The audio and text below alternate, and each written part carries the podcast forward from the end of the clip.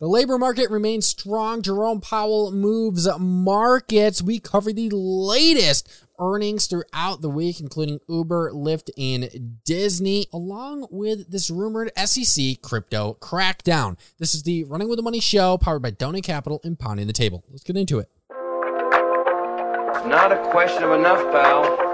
It's a zero sum game. Somebody wins, somebody loses. I have been a rich man and I have been a poor man, and I chose rich every time. Money never sleeps, pal. Just made 800,000 Hong Kong gold. There are three ways to make a living in this business. First, be smarter or cheaper.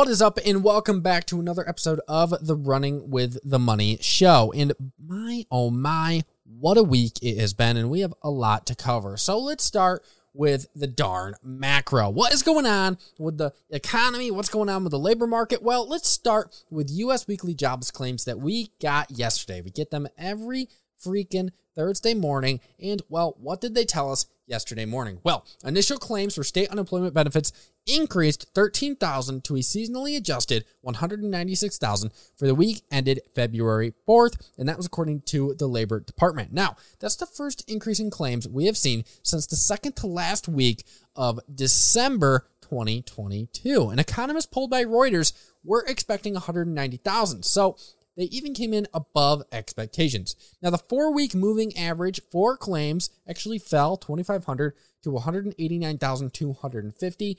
And that is a big time moving average right there. Most people follow that instead of the headline number because it is naturally, according to some, more accurate. Now, shifting into unadjusted claims, those increased by 9,628 to 234,654 last week, and continuing claims increased by 38,000 to 1.688 million. So, this weekly jobless claims report had a few highlights of labor market weakness, but really not much at all. And this all comes on the back of that jobs report we had last week that showed an increase of 517,000 in non farm payrolls throughout the month of January, and that was above the Dow Jones estimate of 187,000 and the December gain of 260,000. And I want to really dig in to this report that we got on non farm payrolls last week. I want to dig into it more right here, and I want to take you into the details before we cover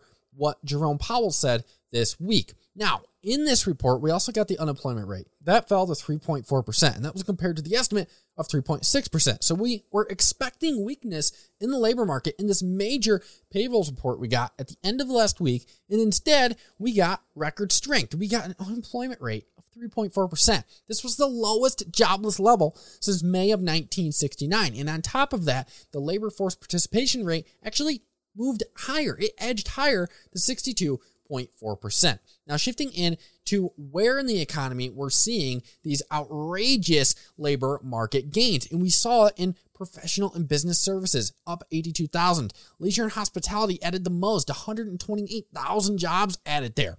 The government added 74,000. Healthcare added 58,000. Retail was up by 30,000 jobs, and construction added 25,000. And on top of all the jobs ads, we also saw average hourly earnings by 0.3%. And that was in line with the estimate and up 4.4% from a year ago. So, what are we seeing throughout the labor market? We're seeing continued strength in the labor market. And this is really something that bulls are not liking. Now, why don't they like a strong labor market? Why the hell don't they like this? Well, they don't like it because the Fed has continued to say, and we highlighted this in our last show, that pretty much the labor market remains strong and we can keep on hiking and attacking inflation. And really, they're using the strength in the labor market as an excuse to continue pushing on the economy and continue pushing on the door of inflation until inflation is down as far as they can get it. And that is really what Fed Chair Jerome Powell reiterated in an interview this week or a speech this week. He was speaking at the Economic Club of Washington, D.C., with the Carlyle Group co founder, David Rubenstein. And Rubenstein asked him a few questions, and we're going to get into that right now. Now, the first one was really about uh, what his thoughts are post FOMC and their decision to hike rates by 25 bips. And this is what he went on to say. Uh, so the message we were sending at the FOMC meeting last Wednesday was really that um, the disinflationary process, the process of getting inflation down, has begun, and it's begun in the goods sector, which is uh, about a quarter of our economy. But it has a long way to go. These are the very early stages of disinflation. So the services sector, really, except for housing services, pardon me, uh, is not really showing any any disinflation yet. So our message really was this process is likely to take quite a bit of time. Uh, it's not going to be, uh, we don't think, smooth. It's probably going to be bumpy. And so we think that we're going to need to do further rate increases, as we said, and we, think that we'll need to hold policy at a restrictive level for a period of time. Then comes the, uh, labor market report for January. And it's very strong. It's certainly stronger than anyone I know expected. and so, but, I would say we didn't expect it to be this strong, but I would say it kind of shows you why we think that this will be a, a, a process that takes a significant period of time. The, the labor market's extraordinarily strong. And by the way, it's good. It's a good thing that inflation has started to come down without it. That has not happened at the at the cost of a strong labor market. So, and of course, since then, labor market, uh, sorry, financial conditions have tightened significantly since then. And wow, there was a lot packed into that opening line out of Jerome Powell. He starts with that disinflationary process. He acknowledged it. He says that the process in which inflation is declining has started, the disinflationary process. And he talks about how we are seeing this in the goods sector, but not as much in the services sector. And then he goes on to say that this is very early stages and there's much more to go, which is what they've continued to say. And then immediately after he says there's much further to go, he brings up that labor market report we just went over from last week that basically showed the labor market is red hot. And he essentially goes on to say that as long as this labor market strength continues, is what you are going to see is the Fed continually moving forward on the fight with inflation and trying to bring it down. And that could mean rates elevated for a longer amount of time or even more rate hikes. Now, coupled with all of that, the market, the beginning of this week, was pricing in rate cuts by the end of 2023. Yes, you heard me correctly. Despite all the hawkish talk, despite all of the Fed jawboning, the market was pricing in cuts by the end of 2023.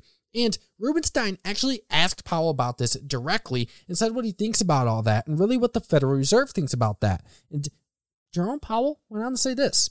All of these numbers that we're throwing around here are conditional on incoming data and what happens. So we never say this is this is what we think will happen. We you know we we make a tentative forecast and then we let the data come in. For example, if the data were to continue to come in stronger than we expect, and we were to conclude that we needed to raise rates more than is priced into the markets or than we wrote down at our last group of forecasts in December, then we would certainly do that. We would certainly raise rates more. And there you go. There's your clarity. He didn't even answer the question head on he pretty much put out there what the Fed was going to do in the case of stronger data. And he pretty much said exactly this that if the data continues to come in strong, we will continue to raise rates. And we may have to raise rates above what is currently priced in. So, pretty much there, he's shutting down the market expectation that you are going to see rate cuts by the end of this year. And then he continued on just after that line, and he even went on to say and reaffirm the 2% inflation target and that that was not going to change. So 2% is the global standard, and that is our objective 2% piece as measured by the, the uh, PCE uh, index. And that's just that's not something we're looking at changing. That isn't going to change. It's that's not going to change. Not going to change. No.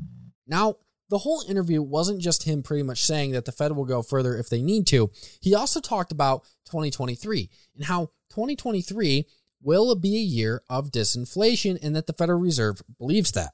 We expect 2023 to be a year of significant declines in inflation, and it's actually our job to make sure that that's the case. But I would tell you that uh, you know, with inflation headline headline uh, PCE inflation is running about five percent. This is on a 12-month basis. Core is running at 4.4. My guess is it will take certainly into not just this year, but next year to get down close to two percent.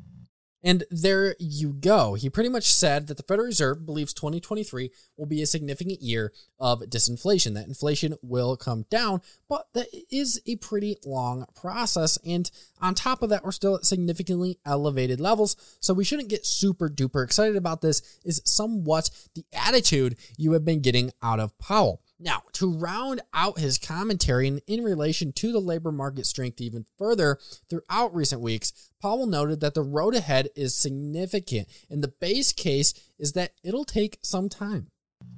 Well, I mean, this is a world in which we've had the the inflate, sorry, the the the, right. the, the labor market report, and I think that does, I think it, it underscores the message that I was sending at the at the um, press conference and in the meeting that we have a significant road ahead to get inflation down to 2%. And, and I, I think there's been an expectation that it'll that it'll go away quickly uh, and painlessly, and I, I, don't think that's at all guaranteed. That's not the base case. The base case is it will, t- for me, is that it will take some time, and w- we'll have to do more rate increases, and then we'll have to look around and see whether we've done enough. So overall, Federal Reserve Chairman Jerome Powell pretty much reiterated exactly what the Fed has been saying all along. Look, inflation is starting to come down. We're starting to see the results of our actions throughout the recent months. But at the same time, it's a long road ahead. We have much further to go on inflation, and the market shouldn't get its hopes up. And that's pretty much what the Fed has been issuing throughout their commentary over the course of the last few months and especially over the course of the past month. They talked about financial conditions remaining tight, the labor market remaining strong, more rate hikes on the way. So it's definitely something to pay attention to. But we do have to recognize that there was dovish talk in there. Disinflation 2023. Inflation is going to be coming down quite significantly. I mean, he also mentioned all of that. So those were slightly dovish tones that we should also take from his commentary. Now, shifting away from the Federal Reserve and Mr. Jerome Powell, we have to talk about an interesting headline that came out of the market this week, and it actually came out just yesterday on Thursday. Coinbase CEO Brian Armstrong sounding the alarm on a potential staking crackdown by the SEC. Now, right now, this is purely a rumor, according to CNBC, and the SEC declined for comment on the story per multiple sources. But Brian Armstrong, CEO of Coinbase, went on to say in a tweet, quote, We're hearing rumors that the SEC would like to get rid of crypto staking in the US for retail customers. I hope that's not the case, as I believe it would be a terrible path for the US if that was allowed to happen. And of course, many crypto investors and traders did not like this news, and it really wouldn't be good for Coinbase, and it really wouldn't be good for the whole entire ecosystem, especially if you look at certain elements of the ecosystem, such as Ethereum. Now, Ethereum is proof of stake, and they use staking as really the core element of their entire system. So you take a look at Ethereum, and we actually got commentary from Owen Lau, who's an analyst at Oppenheimer per CNBC, and he went on to say, quote, for Ethereum to work, you have to stake your Ether onto the network to support the transaction. If nobody can stake, then how can you support that transaction from being made on the network? So essentially what he's saying is if you can't stake, Ethereum isn't necessarily going to work. You won't be able to actually process transactions on the Ethereum network. And if you lose Ethereum in the ecosystem in the United States, where does that leave crypto? Pretty much with Bitcoin. I mean, there's other opportunities out there, but staking is involved in the large majority of those. So if the SEC goes after staking, you're looking at a major issue for the US cryptocurrency industry. The market makers and hedge funds run the market. But what if I told you there was a platform that provided unique insights into hidden hedging, exposing the smart money's active positions? Rocket Scooter revolutionized this technical analysis utilizing liquidity data to reveal high reward, low risk setups for any market environment. Not only that, but Rocket Scooter provides you with live stream trading every weekday, detailed training videos, personal coaching, and access to a private trading community of over 3,000 traders. Check out Rocket Scooter easy to use platform that includes automatic liquidity mapping and customizable scanners and much more. In fact, this tool is so awesome, I use it in my daily trading strategy. So, Go give Rocket Scooter a try completely free using the link rocketscooter.com forward slash Luke. Again, that's rocketscooter.com forward slash Luke. Let's get back to the show. Now, shifting into earnings, boy, oh boy, we had a lot throughout this week. We had Lyft shares tanking 30% after the company issued weak guidance. And this is the first one we are going to talk about. So, Lyft falling basically 30%, if not more, in the after hours this week when they released their earnings report on Thursday. And man, there was a lot of news in this. An adjusted loss per share of 74 cents, revenue coming in at $1.18 billion. And then that was compared to the expected $1.16 billion per analyst. Now, $1.18 billion in revenue wasn't bad. I mean, revenue up 21% year over year from $969.9 million posted same quarter a year ago. And on top of that, the company recorded 20.3 million active riders in the fourth quarter. But what is the issue with that? Well, it's the fact that they were flat from the third quarter, but up 8.7% year over year, but still below the fourth quarter 2019 levels of 22.9 million active riders. Now, on top of that, management on the say, quote, under our updated non GAAP calculation, adjusted EBITDA was negative 248.3 million versus the negative 47.6 million in the fourth quarter of 2021 and a negative 26.7 million in the third quarter of 2022. So, overall, you had an adjusted loss per share of 74 cents, revenue up 21% year over year at 1.18 billion dollars, beating expectations, but unfortunately, the active riders that was pretty unimpressive and below the 2019 same time level and adjusted EBITDA coming in significantly negative. But that wasn't the worst part. You get in the guidance, and Lyft went on to say that they expect to make roughly $975 million in revenue throughout the fiscal fourth quarter of 2023, which was lower than the 1.09 billion analysts anticipated. And on top of that, they also know that they expect to make an adjusted EBITDA of roughly 5 to 15 million dollars in the first quarter. In fact, on quote, management said our Q1 guidance is a result of seasonality and lower prices, including less prime time. Additionally, our different insurance renewal timing puts differently timed pressure on our P&L. We are waiting for that to normalize to achieve competitive service levels. We are focused on driving greater growth and profitability. Now, while all that was going on, just ahead of them, Uber beat estimates and the stock moved higher. In fact, earlier in the week, Uber delivered an earnings per share of 29 cents compared to the 18 cent loss expected by analysts. And on top of that, revenue came in at $8.6 billion, better than the 8.49 billion expected by analysts, and was up for the quarter by 49% year over year. Now, Uber did note that net income for the quarter was $595 million of which $756 million was a net benefit due to unrealized gains on equity investments. But still, this was a good quarter when it comes to the headline numbers for Uber. And if you dig into it, it was even better. The number of monthly active platform consumers climbed to 131 million for the fourth quarter. That was up 11% year over year.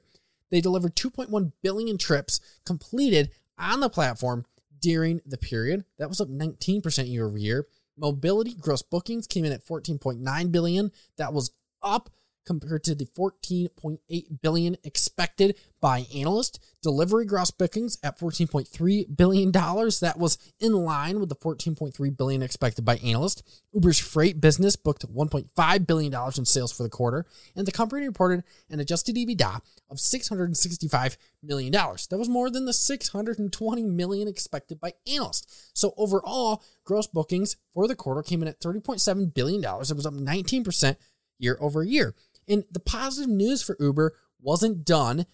They went on to guidance, and guidance was pretty darn good. Uber said that they expect for Q1 2023 gross bookings to grow between 20 and 24% year over year on a constant currency basis and adjusted EBITDA of 660 to 700 million dollars. So guidance wasn't bad and their headline numbers were great. And when you put this in relation to Lyft, you kind of ask yourself, okay, is it a management issue? Is it a company issue? Is it a market share issue? Where is the issue? There's clearly an issue because Uber and Lyft are going head on. And if you're looking at these numbers, Uber is clearly winning the battle. Now, shifting in to Disney, beating expectations as streaming subscriber losses aren't as bad as they were feared to be. Now, Disney had a great start to 2023 with an impressive first quarter beat across the top and bottom line. This time around, the company earned 99 cents per share adjusted versus 78 cents per share expected. And that was according to a Refinitiv survey of analysts. Now, revenue also exceeded expectations and reported $23.51 billion, and that was compared to the expected $23.37 billion that was estimated by analysts. Now, on top of that, Disney Plus subscriptions total 161.8 million. Was higher than the 161.1 million expected according to street account estimates. And on top of those positive numbers, now that CEO Bob Iger is back at Disney, he pretty much announced that Disney is ready to undergo a major transformation of its business with an emphasis on trimming down expenses and bolstering the creative power of its content creators. In fact, Iger went on the record stating that the changes they are making, quote, will lead to a sustained growth and profitability, not just for its streaming business, but in order to assure less potential future disruptions from outside sources. Now, during the call with investors, Bob Iger announced Disney's plan to reorganize and reset their business. This will involve cutting thousands of jobs and reducing costs by $5.5 billion.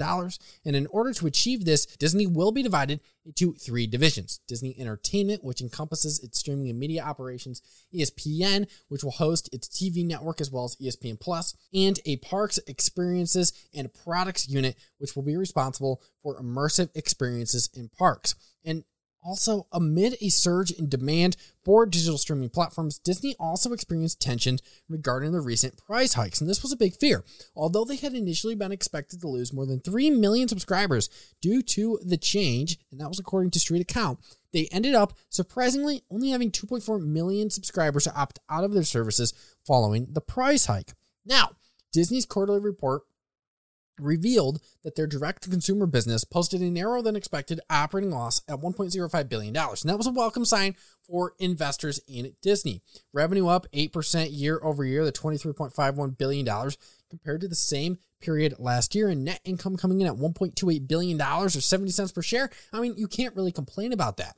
In long term, Disney devotees according to many, can breathe a sigh of relief as these numbers continue to point towards a strong future for the House of the Damn Mouse. So, Disney overall saw a 21% increase in revenue to $8.7 billion from its parks, experiences, and products divisions, which was great. And that was during the last quarter, 6 billion of which from theme park locations, which was really good. You're continuing to see this comeback in theme park. So, Overall, after suspending dividends in early 2020, Disney is now gearing up to reinstate them, and Bob Iger, CEO, made the announcement that Disney will be asking its board to approve the dividend by the end of the year. So a lot of positive news there. Solid revenue, solid EPS. The Disney Plus subscription numbers weren't as bad as expected. This new restructuring with major layoffs, reducing costs by 5.5 billion, a restructure dividing the company into three core segments. The new CEO, Bob Iger, coming in and pretty much asking the board to reinstate the dividend by the end of the year. I mean, this was a lot of good news for Disney. There was so much to unpack there. And actually, there was even more positive news yesterday, right after these numbers. Nelson Peltz, or activist investor, I should call him, Nelson Peltz, declared his Disney proxy fight is over after Iger unveiled the restructuring plan. He went on to say, quote, now, Disney plans to do everything we wanted them to do. We wish them the very best to Bob Iger, this management team, and the board. We will be watching. We will be rooting. So, that big activist proxy fight battle that you were seeing play out with Disney and Bob Iger, well, it's over just like that with a major restructuring, 7,000 layoffs, and so much more out of Disney. But that is the show today. Thank you for listening, and I hope you liked it. We're trying to improve the show on many fronts, including live clips from interviews and much more. But if you want to hear more, and if you want to get even more information and more value out of this podcast, let us know how you want that to be done. Let us know how we can improve the show, whether that's in the podcast comments, at me on Twitter, at Luke Donate, or pretty much any social media platform and I'll be there. Or hell, email us at donatecapital.com, whatever you want to do. And also go give my boys over at Pounding the Table a listen. But that is the show for today. Thank you. Sleep, profit, trade on, and I'll see you.